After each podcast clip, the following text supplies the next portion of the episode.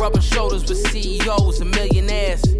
Never see my vision be more crystal clear. Look in the mirror, see the change in who I used to be. I kept going, knew success would come eventually.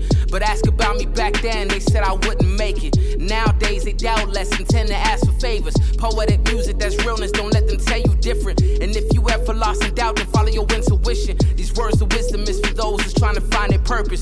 Don't be living just to die, cause only death is certain. I'm working hard so I can toast to my accomplishments. Cause see, I lost it all and I ain't been the same since. I'm more focused, more ambitious, more everything. Grew up with nothing, I appreciate the finer things. I know it's real when at the shows they ask for autographs. And now they know the name, they ain't gotta ask.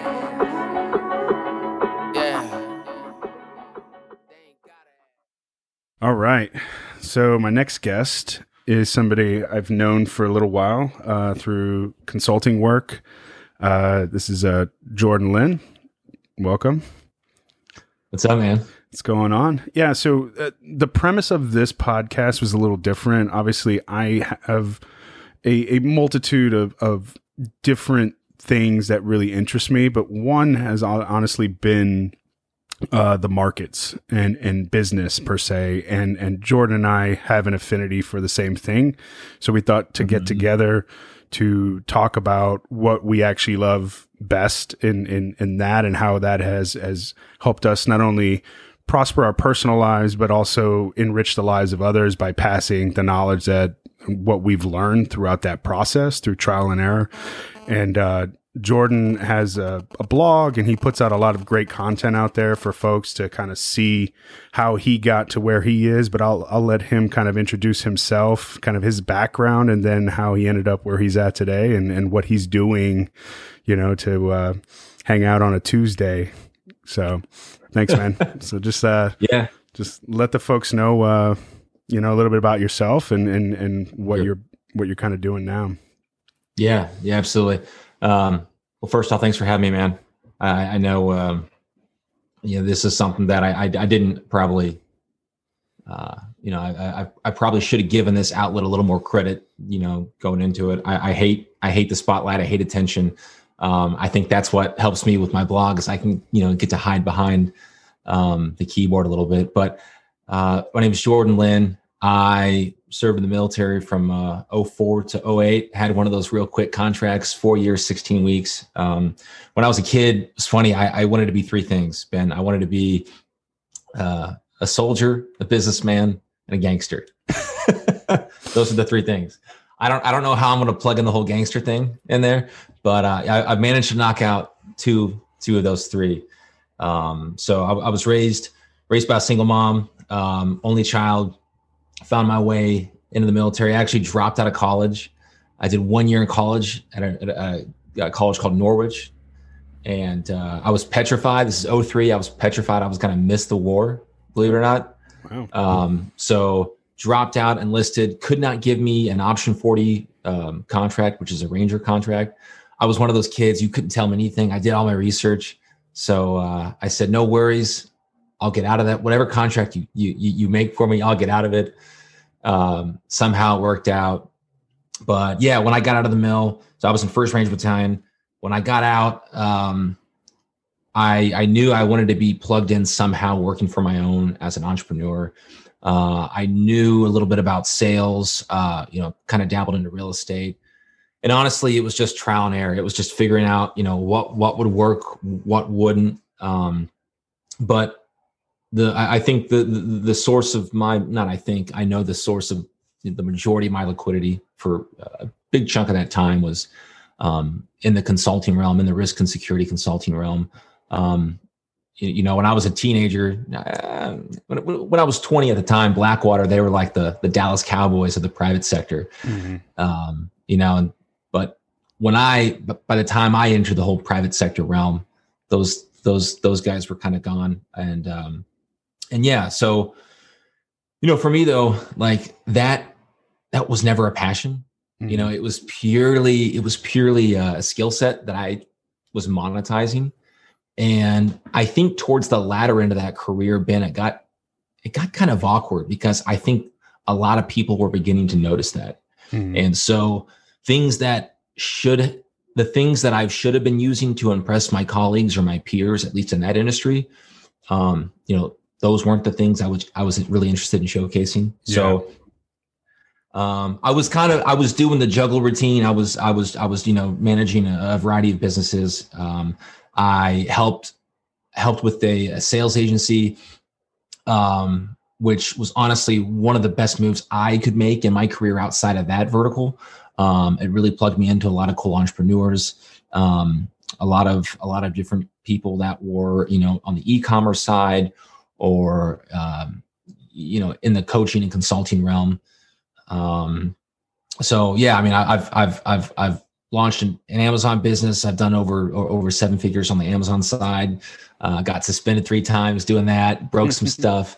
Um, but yeah, so really ultimately that kind of led me to what I'm doing now. And uh, I have an insurance agency, which which was just launched um, out of thin air. We can go into that later, but uh, insurance agency. It's called Insuredly. Launched that last year, in April, at like the height of COVID, which is potentially uh, the stupidest move or, or, i don't know maybe maybe someday i can look back and think it'll be it'll be the best move um, and then uh, yeah i'm also consulting too now on the e-commerce front uh, we can kind of go into that too and then i got my blog which honestly has been a great way for me to to to, to meet i guess cool people and and and, and you know see what's changing on the tech side and how i can apply it to my different businesses too so yeah, man. Sorry for the ramble. No, no, no. That's great. I think I think giving folks context and and one life's not linear. You know, like you have steadily but surely, you know, made some moves, took some risk along the way, and obviously not everything was perfect, but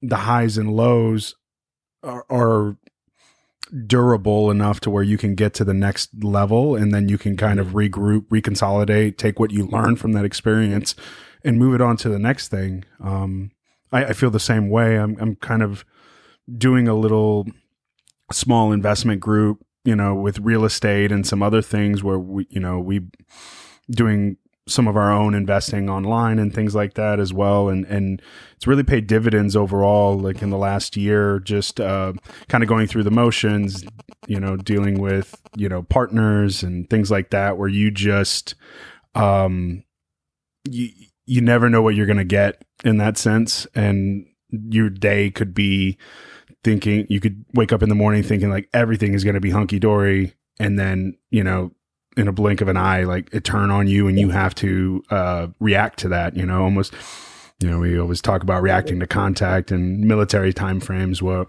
this is a, a different kind of react to contact where you have to keep a level head where other yeah. people might be running around you know a little in panic mode because things are are not going that way so a perfect example for me um, i've been doing a lot of networking myself with uh, banking and you know, trying to push into investment banking here in the next six months or so, joining one of those veterans programs uh, from these bulge bracket yeah, banks. Yeah, those are awesome.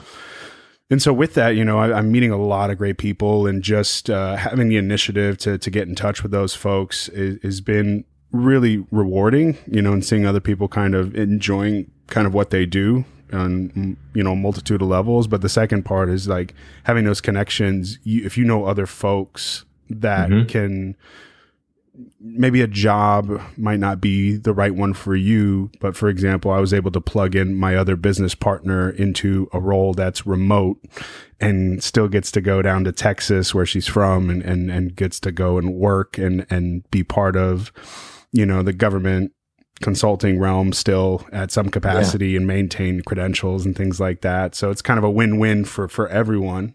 And I yeah, hook those yeah. guys up with a quality candidate uh yeah. person that I actually give a shit about gets a gets a job, you know, in that yeah. sense. And so it's kind of uh it's been rewarding kind of like you know, putting the feelers out there and seeing what's available and and I encourage anybody, mm-hmm. you know, to to really as much as it sucks and you know like like jordan mentioned earlier you don't want to be the limelight and the self promotion is, is something that's kind of drilled out of us in, in a lot of ways in the military, but it's counterintuitive when you get out in the real world because unfortunately you have to be your own promoter and you yeah. have to yeah. get out there and and and it's not even being vulnerable, it's like just being uneasy about uh, pushing your accolades and, and what you bring to Mhm. the table because nobody knows, like we were talking about earlier, nobody cares that you were in Ranger Bat.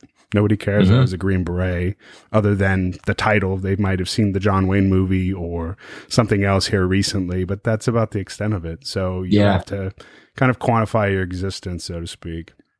Well, I, I- I do think that there's something to be said in. I think it was a mentor of mine. He said, if you're not talking to strangers on a daily basis, at least weekly basis, you're probably broke. and you know, when he framed it like that, it was.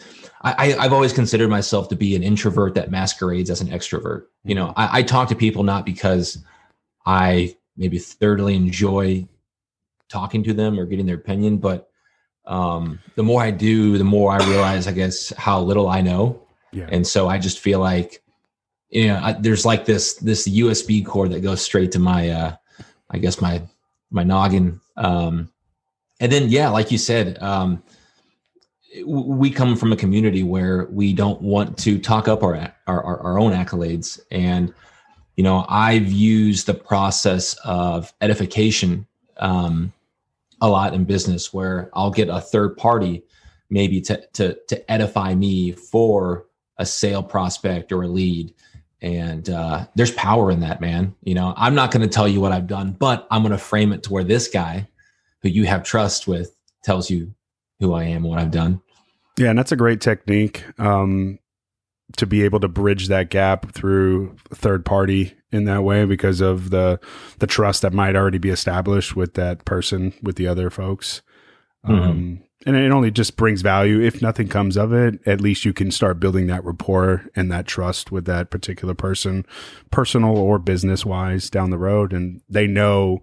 I, I dabble in real estate as well, so you know, just knowing that you do that and having a good uh, vibe and a good, you know, rapport built with that individual, like down the line, because of the relationship that you've built. Let's say you hang out with somebody and just get happy hour drinks for a year straight, but then the sale comes down the road because you're not that pushy guy, but they know what you sell. So that I Mhm. think that's kind of the happy medium where you still got to get to know folks. And if uh, a relationship is strictly transactional, that's usually kind of where folks kind of draw Mhm. back and they're like, listen, I don't Mhm. like salespeople. They're too pushy and this and that. And be like, no, I'm actually not like that, but I just need to let you Mhm. know how things are. So in the event that, you know, something comes up or, you know, your agent doesn't, you know, take care of you in the way that that you feel is right, then at least you can get a second opinion on something or what Yeah. have you. For sure. Um, so kind of the premise of the the podcast is to kind of talk over overall arching macro things in the market and kind of seeing how you know what we're seeing collectively and kind of bouncing ideas back and forth. So we have a couple topics that we kind of put together um, in regards to some of the macro level um, things going on in the market, and and one I think that touches everybody's knowledge base is obviously getting that fourteen hundred dollar check in the mail and and having uh, one point nine trillion dollars uh, coming into the market here recently. Um, this is the third installment since uh, the pandemic started, and overall, like what what have you seen in the market in the last you know year based on that money trickling into the market, and then also. What do you think in the future here with this last round that just came in? Like, what, what are you feeling right now as far as your business or just the overall macro market and how that's going to affect things? Well, I, I think one of my concerns with the with the stimulus money is, um, you know, there's so much. I mean, first off, this is unprecedented. You know, I mean, we we haven't had this sort of, um, you know, this sort of injection ever. You know, um, a, a good a good book to read that just came out recently uh, by James Rickard uh, is the New Great Depression. You know, he was the author of Currency Wars. He was the author of um, a couple other good books. But I think my concern is uh, there's a lot of retail investors out there that are gonna think that they're professional traders, you know, and they're not going to factor in luck. They're not going to factor in a lot of these external elements that are, you know, helping them make some quick profit. Um, I, I, I, I'm hoping we're not going to see, uh, you know, the same level of, I guess, um, frivolous, you know, frivolous uh, investing maybe on the retail side that we did on on on the first two injections. Um, but yeah, I, don't know, man. I, I I'm trying to be I'm trying to be careful when I, when someone asks for my opinion in, in the in the whole friends and, and family network. I'm sure you get this all the time. You know, it's like you're, there, there's a there's a very anything you say or do can will be used against you at the dinner table. Yeah. Type, uh, no, I, I, I understand that. Um, from from my side, I, I think the retail investor has kind of been scapegoated in certain respects as the boogeyman. Um, it, I just don't think the value and the volume that they're trading would really enhance um, some of the the drivers that we've seen in the market here recently. Mm-hmm. And what I mean by that, obviously, is for example the GameStop situation in January.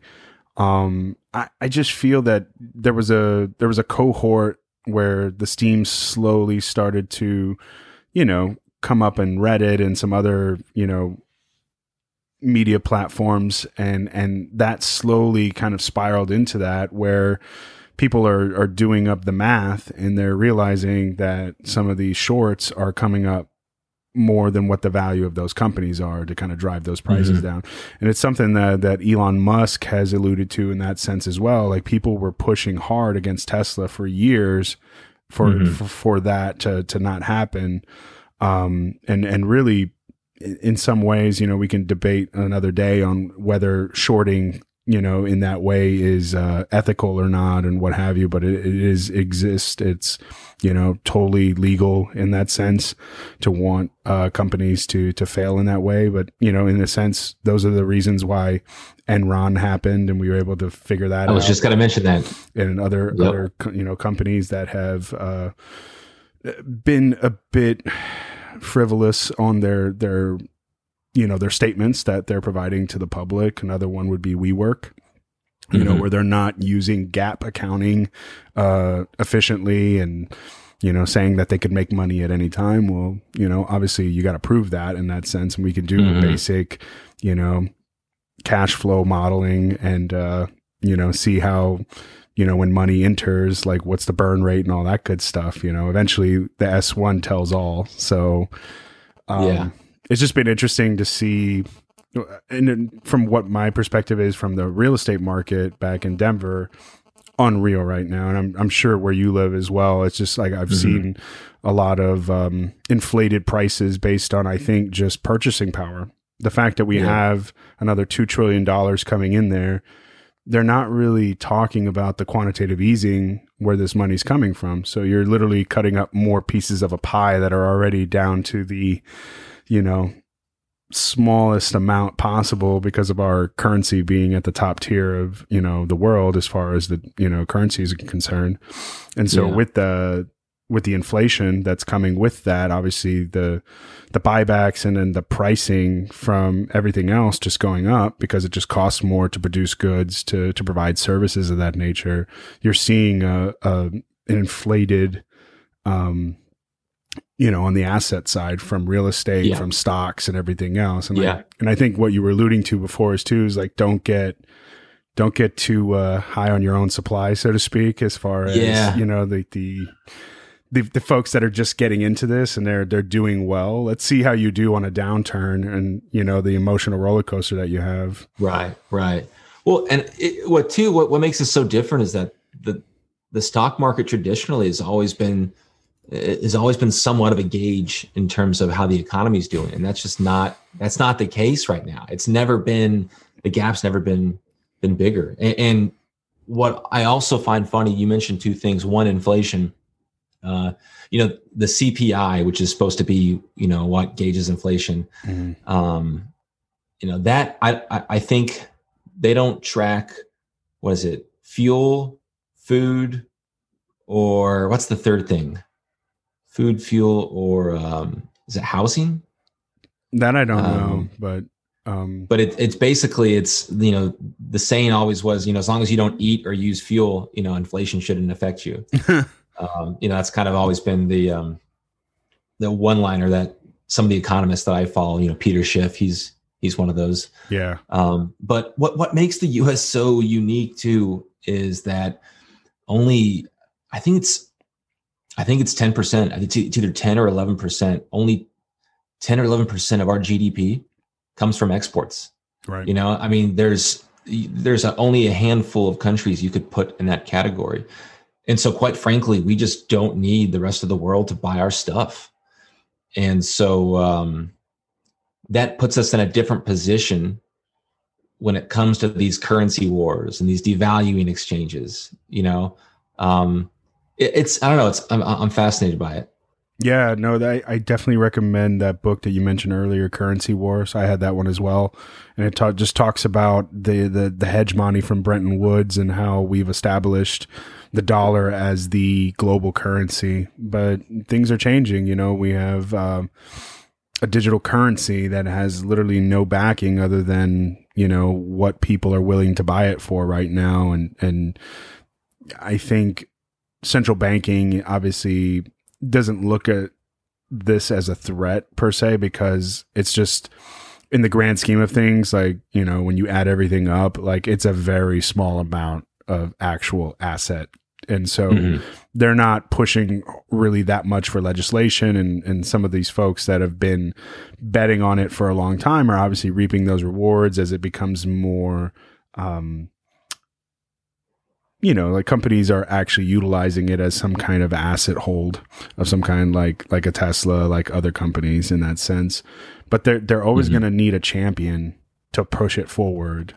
And at first, right. you know, it was these Winklevoss twins, these other folks that have jumped in early that are promoting it after buying it, you know, in droves. And those, you know, got to look at what the motivational factors are for people to jump on that bandwagon you know, moving mm-hmm. forward and, and have to ask yourself, do you ride that wave with them or do you stick to what you know?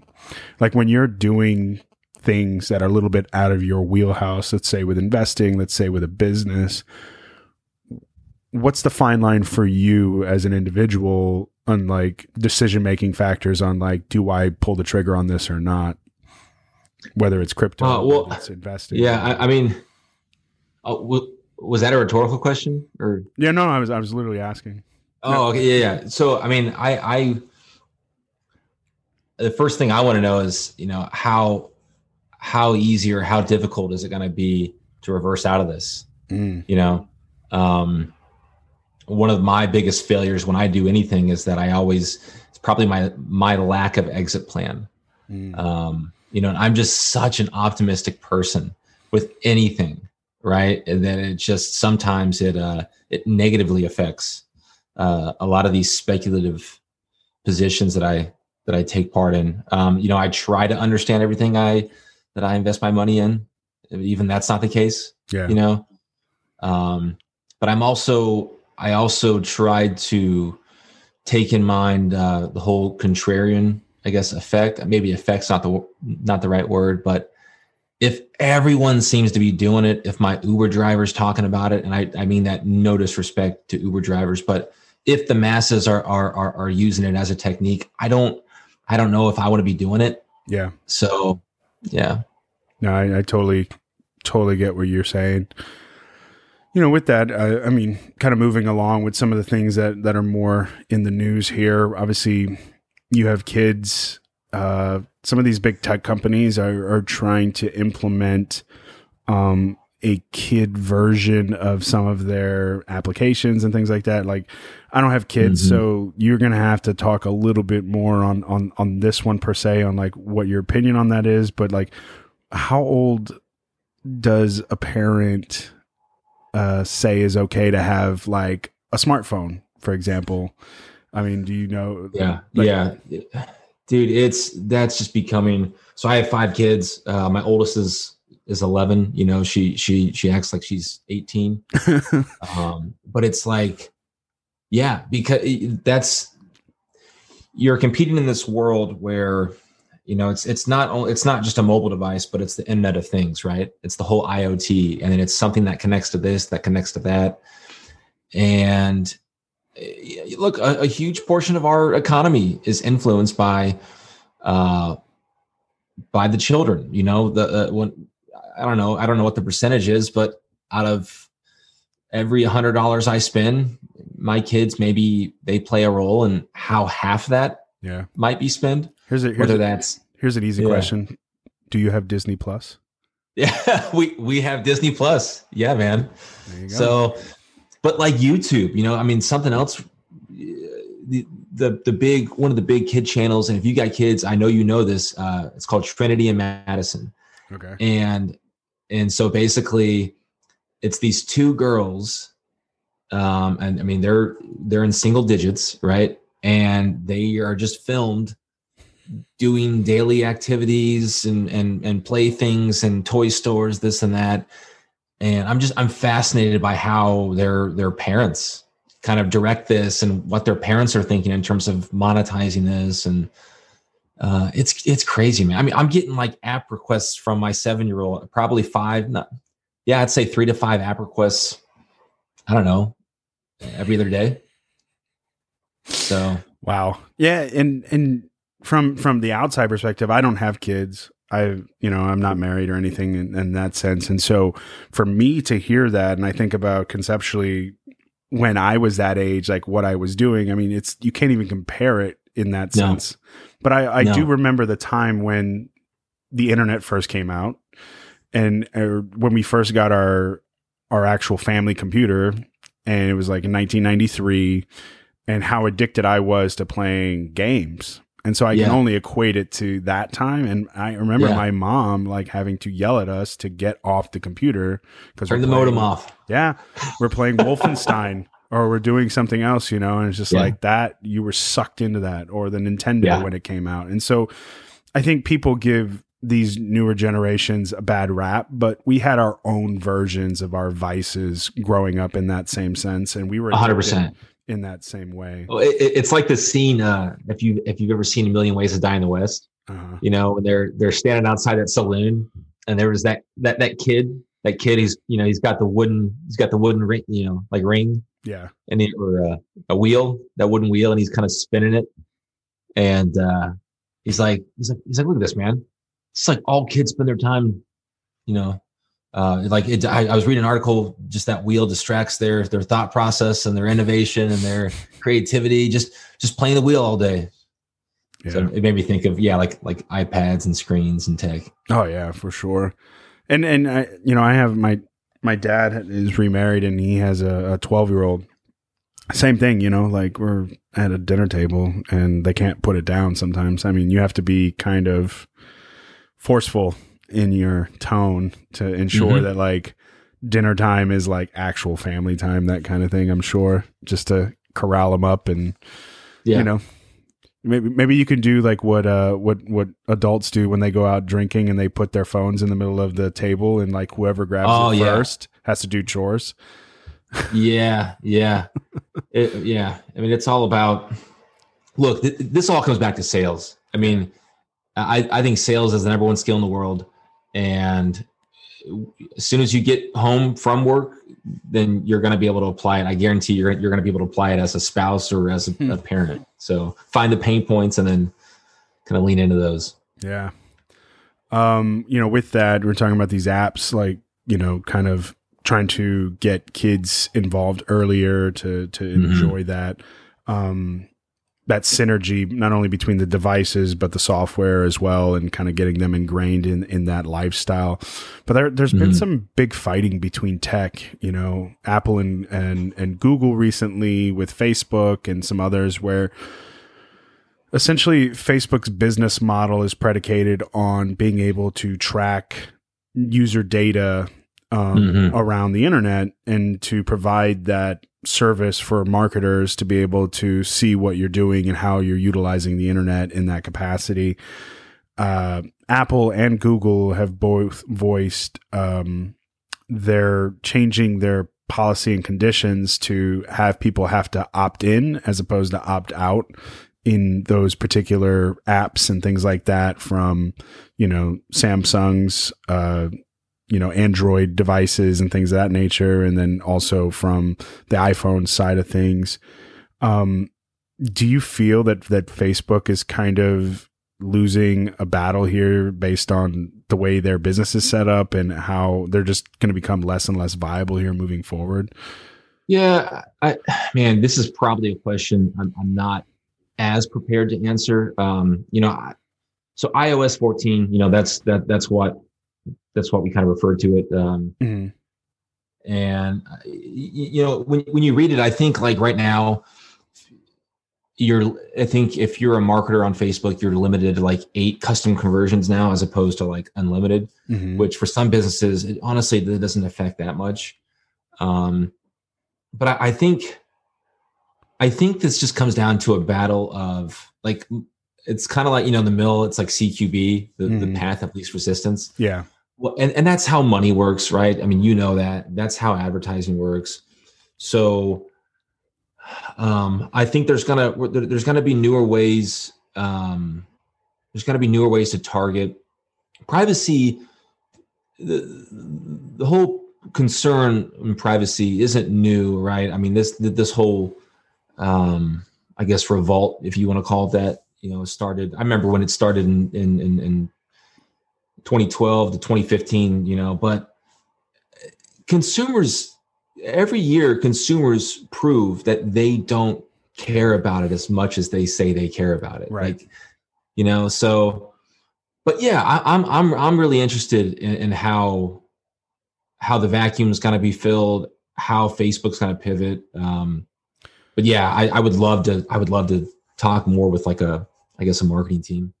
Yeah, and and how just from a small business perspective, how how is that affecting your bit like when you market out to your folks besides like handshaking and making calls and whatnot when you're actively yeah. pushing you know advertising through dig- digital um wh- which one are you using more facebook or google uh, well it, it was it was facebook um i mean this man I, I i guess i could spend a lot of time talking about this but i think with every funnel, every every funnel is going to be different, you know, for for every vertical. I, I know that's I, that sounds like a cop out answer, but it's really not, you know. And so, um, one word that I ref, that I say a lot, you're gonna you're gonna hear me use this word a lot probably in this podcast, but um, it's ecosystem. Mm-hmm. And so, I think whenever you do business um, in any vertical, you need to identify the ecosystem and how that works in terms of referral partners, in terms of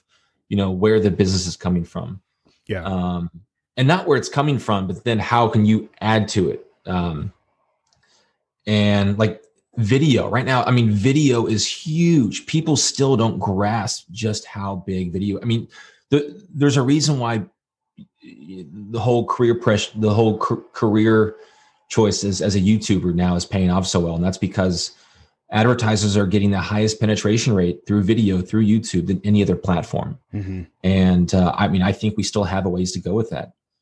Um, but i mean for me with my business right now i get most of my business from referral partners. Got it. So um, yeah I, I think it's that's kind of how i've been able to maybe establish some autonomy you know from the ad sector yeah no and and, and as much as the bells and whistles, and they've improved on on both dramatically regarding your conversion tracking and and and the process within that flow to to get that that sale per se. Say you're doing something and you're selling something online like you were doing uh, previously, um, but Amazon is is right around the corner as well, and you probably can attest to some of those uh, market platforms and how they are expanding uh, in yeah. like a lot of people don't know that Amazon's the third highest grossing revenue regarding ads in in the country, and so you could probably talk but, and elaborate a little bit more on that. Yeah, I mean, Amazon is just a juggernaut, and what's so funny is like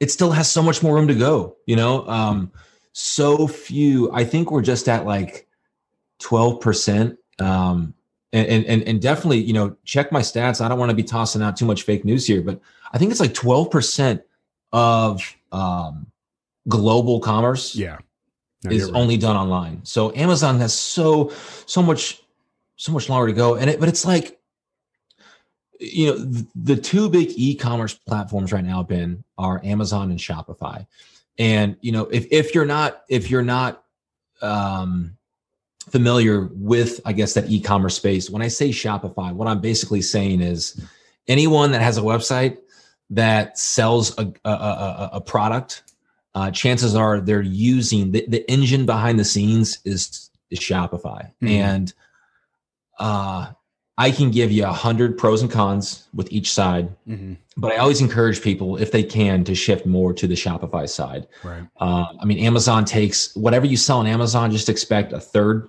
of it to go to you know as as tribute. Yeah. Um, but like with Amazon, you know, when I was I was doing close to 200k a month selling any sort of knickknack. It didn't matter if it was you know tampons or peanut oil, whatever didn't spend an ad or you didn't spend a single dollar yeah. on ad spend.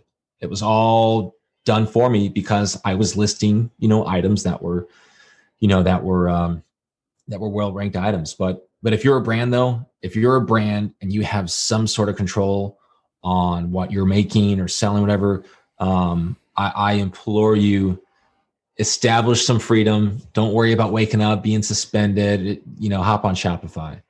Yeah, no. But I, but even then, uh, I'm, I'm sorry. Even then, like Amazon just uh they just bought Selz, mm-hmm. I think, yeah. which is like a main competitor Shopify. So yeah, it's funny.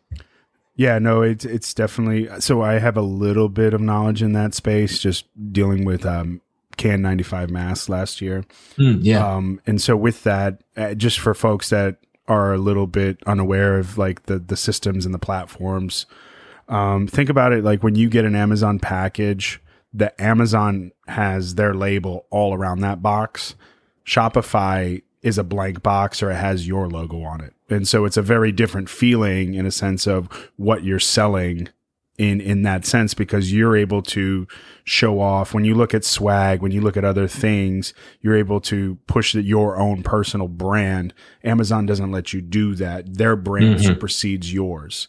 So whatever's in that box that people obviously ordered but you bought that on amazon. So well, and there's there, there's so much data to, like, there, there's so many ways you can optimize a shopify site right, right? i mean there's like um i know the biggest like one of the biggest buzzwords in e-commerce uh, has been the conversion, the mm-hmm. conversion rate. You know, um, but really, what I always try to focus on on the e-commerce side is uh, is revenue optimization. Mm-hmm. But I mean, there's just so many cool ways that you can use um, a customer's interaction. I'm not even going to say data, but there's so many ways you can communicate with a customer the cross sells, the upsells, the abandoned cart features, the email marketing. Um, a, lot of that you just can't you can't do on Amazon. You can't get that creative.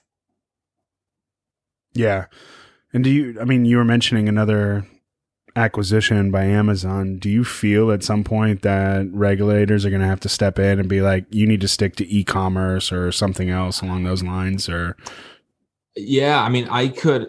Yeah, I, I could see a, a, um, scenarios, I guess, similar to like Standard Oil. Yeah. Um, you know, I mean, I remember when I remember when they bought when they bought Whole Foods.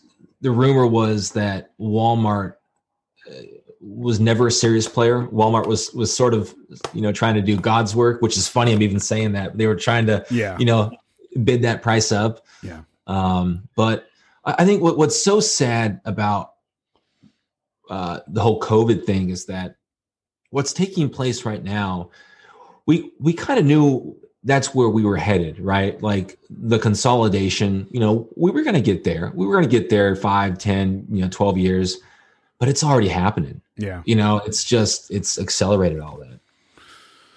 Yeah.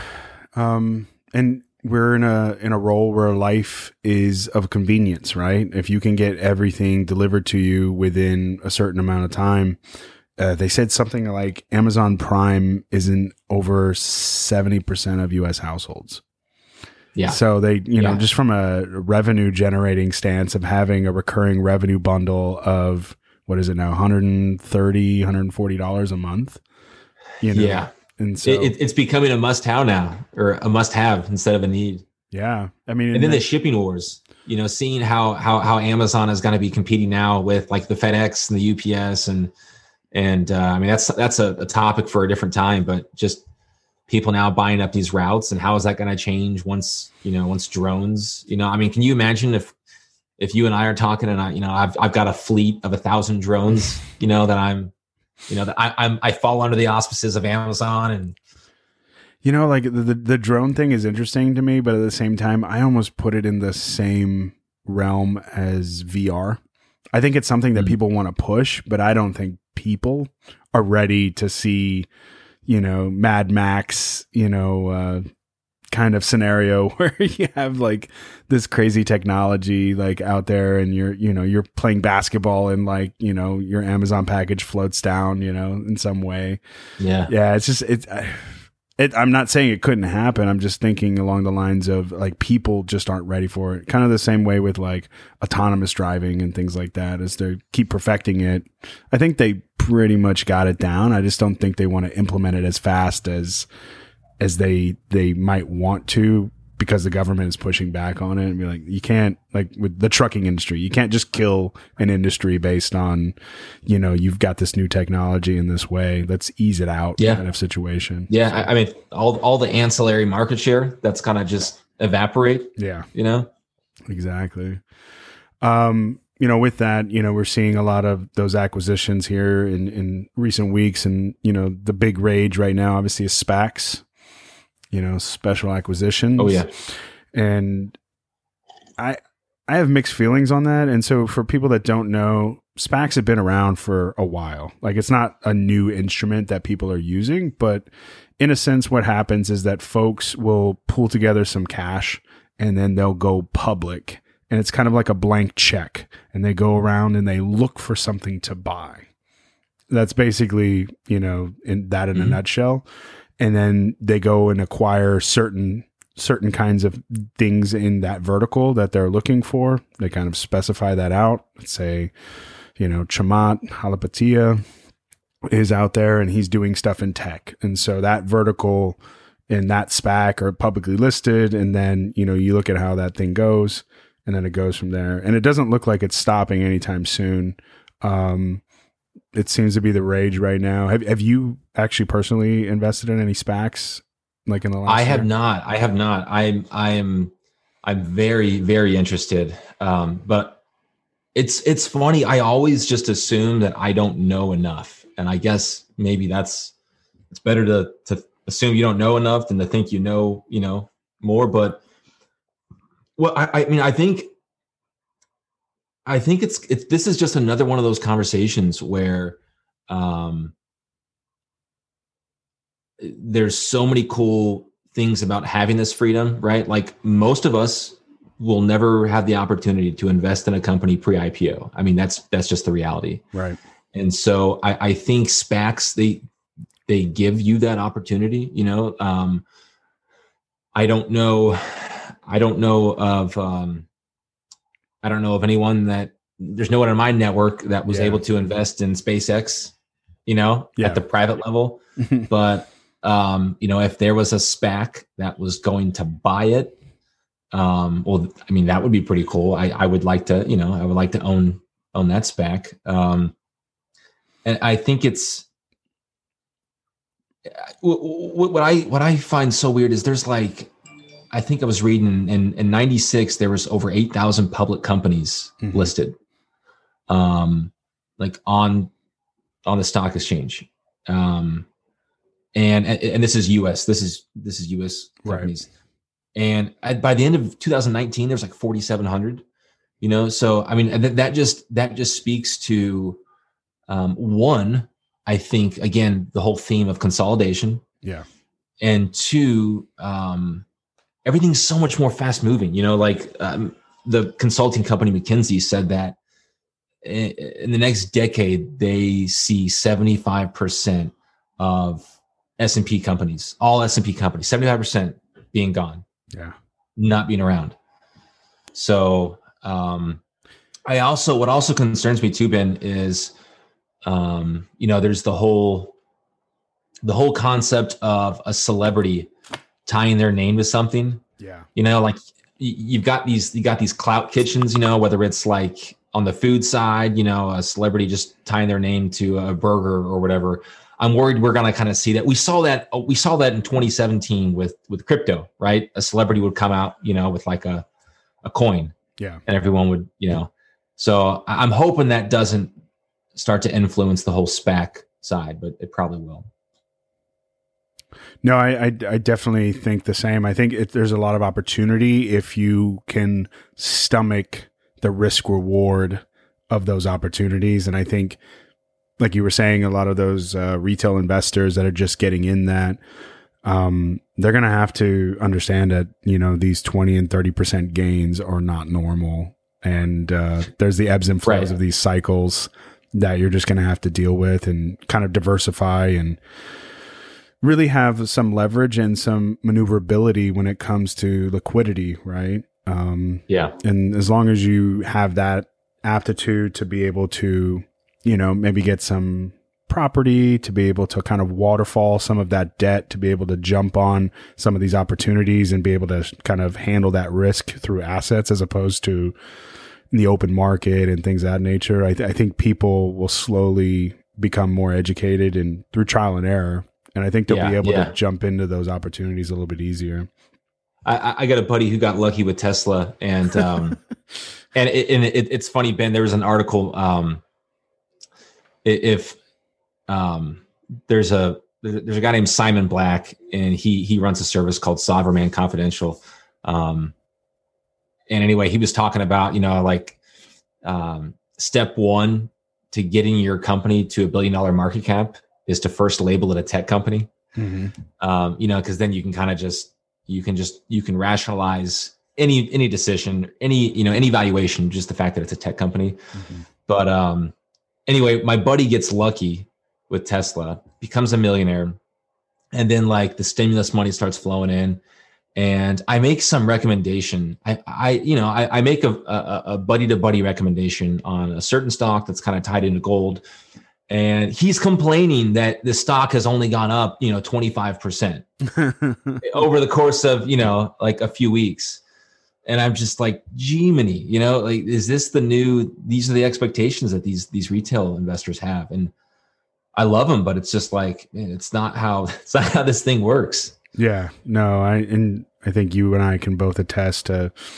having to grind a little bit to get where you are today. Um, it's it's not it's not fun, especially when you have a lot more responsibilities involved, and you know you take a hit. You know, the more you have, obviously, the more you can fall.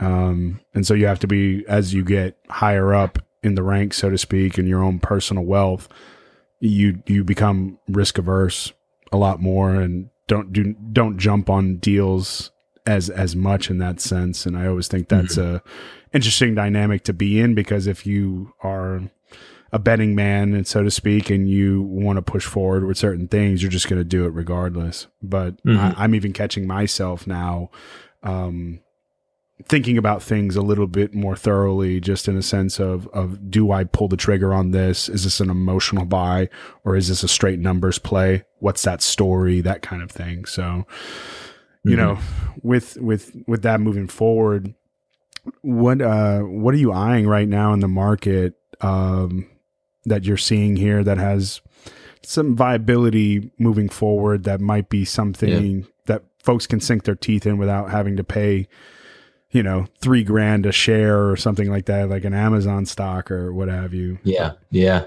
So I, I think right now, commodities, commodities, commodities, commodities. Um, we are not, we are, we have seen an unprecedented amount. This kind of, you know, just to kind of circle back to the whole stimulus, you know, mm-hmm. Um, with, with, with the QE and the money printing, it's only a matter of time for um, commodities to sort of begin their next uh, their next super super cycle push higher.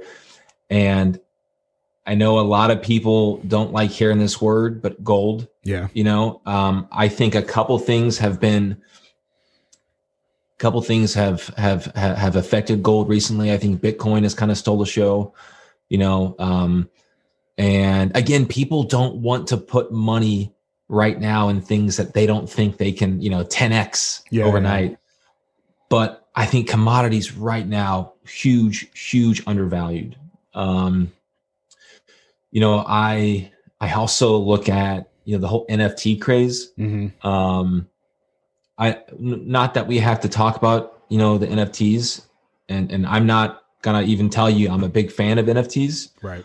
but I do think that they're they're reaching. Are they, are they here to stay? Yeah, they could be, maybe, but I think they're on the verge of reaching sort of a Beanie Baby kind of craze. Mm. And I actually love traditional art. I love contemporary art, uh, physical art, and I think there's going to be a little vacuum that we see exit the uh, the traditional art space hmm um, to where you know it could be a buyer's market here pretty soon. Um, and I'm actually I'm going to do a video on kind of how I find and scout and and and and and, and pay for art. I'm, I'm not talking like I'm not talking like you know 50k paintings. I'm talking anything from you know 200 bucks um, you know to to to to three thousand dollars. That's kind of like my my sweet spot. But no, um, no, it's great you yeah. mentioned that. I think that's really solid advice because it's it's hedging against what the masses are doing. And so, like, if everybody's in, for example, trying to get into real estate now, you're behind the power curve. If you didn't already own before, you need to go figure something else out and buy something that's undervalued instead of overvalued. Yeah. Um, the same thing being with securities. Right now, securities are just overvalued, and we we took a nice little dip here in February, and it showed that. I mean, you know, I, we probably lost upwards of like eleven to fifteen percent on on our portfolio for for that time frame as well. But we're long term investors. We don't do a lot of uh, different you know things. Sometimes we put into options. It depends on how low the uh, the you know the threshold went as far as the correction goes. But overall, we're pretty vanilla, and we have long term assets that we utilize to leverage to go do other things. Yeah. Well, I, I, I, I do want to say this, Ben. I, I think it's important to, to, to, to say this. I, I spend, um, you know, I got five kids, so my my, my days of uh, of venturing out, you know, um, at, at at the bars and and and you know having those kind of fun times, they've decreased. So the, the, the amount of money that I spend on on entertainment isn't what it used to be. In, in COVID, Right. the COVID has affected that too. But w- what I'm getting at is w- the, where I do spend a lot of money is on information Yeah. and and you know i i'm willing to spend a lot of money on information and i'm also willing to spend a lot of money on uh, on learning i know i know the school of hard knocks and learning from experience uh, it's it's it's it's easy to romanticize that. And it's sexy. You know everyone likes a, a bubba watson type story you know where they they teach themselves how to golf but Yeah. the equities world is not like that. And you know i've spent five figures. I'm not even a day trader. You know at most i'll i'll do some swing trading you know if i really have a hair on my ass you know i'll do some options but i've i've i've, I've been a part of three different courses. I've spent five figures being coached in that aspect. Um i i just think i would be doing your uh, your audience a disservice if i didn't if i didn't mention that. So No, I, steady wins the race when it comes to a lot of this stuff, and and got to have a, a you know a 20, 30 year outlook, and time is the best uh, barometer for success. I mean, you're gonna have some fly by night folks that are just gonna hit it, and you're gonna be maybe even a little bit envious on on their success and how fast they've got there, but you'll get there eventually too because you're building up the the processes down the road to to ensure that success because you're not uh, a one trick pony, so to speak. And I think that's imperative on on that success path. And Well, yeah, and in the stock market too, I think um, people need to remember that the stock market's a great place to deploy, you know, elements of their liquidity into to grow their wealth. And I think people now are looking at it as a means to to build that liquidity, to to create liquidity, right, and um, that's a huge mistake. yeah, I, to- I totally agree. Um, as far as from my end, what I'm looking at as far as you know stock picks, um, have you heard have you heard of Palantir? I I'm an owner. I am a shareholder of Palantir. I love it. Uh, I love what Peter Thiel has done. Um, and I mean, dude, you- we I mean we could go deep into that just because of it, that that company. It's like 17 years in the making Yeah, before that was even launched. So yeah, I'm very familiar with Palantir. Yeah, good deal. Yeah, I um I was a little hesitant to buy in earlier. I, I know them very well. Um, and so that one thing is they moved to Denver too, which is great. Their headquarters are out of Palo Alto now. Um, but the main thing is is the software is very I actually got to use it like the last years in the military. Like it mm-hmm. came to uh, SOCOM, and then SOCOM implemented it out into Iraq and Afghanistan, those places. Um, and I was able to work with those engineers, and they just brought those oh, guys oh, wow. out there to like anything that we wanted, they would build. They would just like sit down and do it and like work out the bugs yeah. and all that stuff. Um, what was interesting was their their resiliency to like please clients, and I, that's okay. what I always like stood stood out with me personally was that these engineers are you know Stanford grads most of them and and they they know what they're doing per se but they have ridiculously hard core work ethic just like you would want in somebody in that sense uh and these guys that are out there the forward deployed engineers and i don't know what they're called now but you know it's like they're biz dev guys and things like that it, it it's really uh kind of a, a culture that is is startup, but then also like because most of their clients are you know government right mm-hmm. now. They're going to get into the financial realm and some other places, and I think some of these boutique uh, spots are eventually going to try to get in on that software as well, just because I think it's that intuitive of a platform. Yeah. Um, and then also like the reason I didn't buy in initially when they listed because they didn't do an IPO. They just did a straight direct listing. And for the folks that don't really know the difference, it's just basically when you do an IPO, you grow your pie a lot bigger and then you have folks buy into it. Where a direct listing is like they're not increasing the size of their company and not taking on other folks, but you mm-hmm. can actually just go in and buy the stock after a while. And that's what they did mm-hmm. in December. But they had a, a lockout which was made me kind of nervous in a sense of like who's jumping ship in February and this and that. And then after the dust settled, when that lockout was done, um, you know, same as usual. So with that, you know, now here in the near future, I'll be buying as well. And I, I think that as more and more folks understand the ideology behind the company because they, they were started as a, uh, a software analytical tool from from PayPal Mm-hmm. And so that's how Peter Thiel obviously got involved and he kind of branched it off and turned it into his own thing.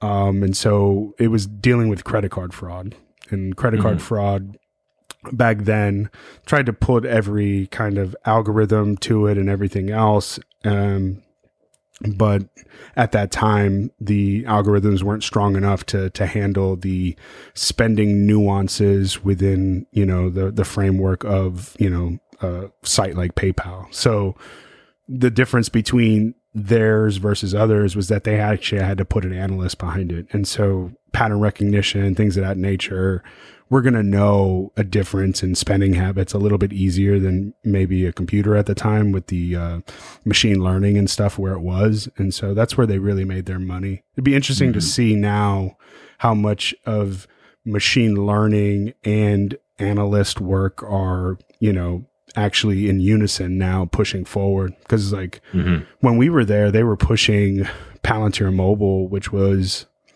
a um it was an app. And so think about like what happened in boulder yesterday. So you get to a scene um you're trying to figure out what's going on and you would turn on your camera on your phone and these little bubbles would pop up with information last you know perp last seen on corner of whatever and it's all geo-referenced in real time to be able to look at that or maybe have one of those ocul you know like some of the glasses you know like the the google glasses or something like that where you can actually see the information popping up in your glasses as you're running like that that's where that company's going. So yeah, so it's it's really you know like whatever you can think of as next level that's going to happen. That company's already thinking about that. Yeah. Well, and then and then when you see names like Cathie Woods, you know the the, the CEO of ARK. I mean that's yeah. huge endorsement, and I, I hate to. I don't want to frame it like, oh well, if you know if he's doing it, then I'm doing it. But um, Cathie Woods, she doesn't get too many things wrong.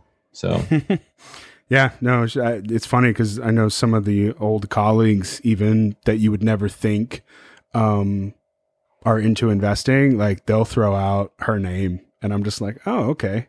Now we got Yeah. something to talk about. You know, you're not Yeah. just a nug. Yeah, So- exactly.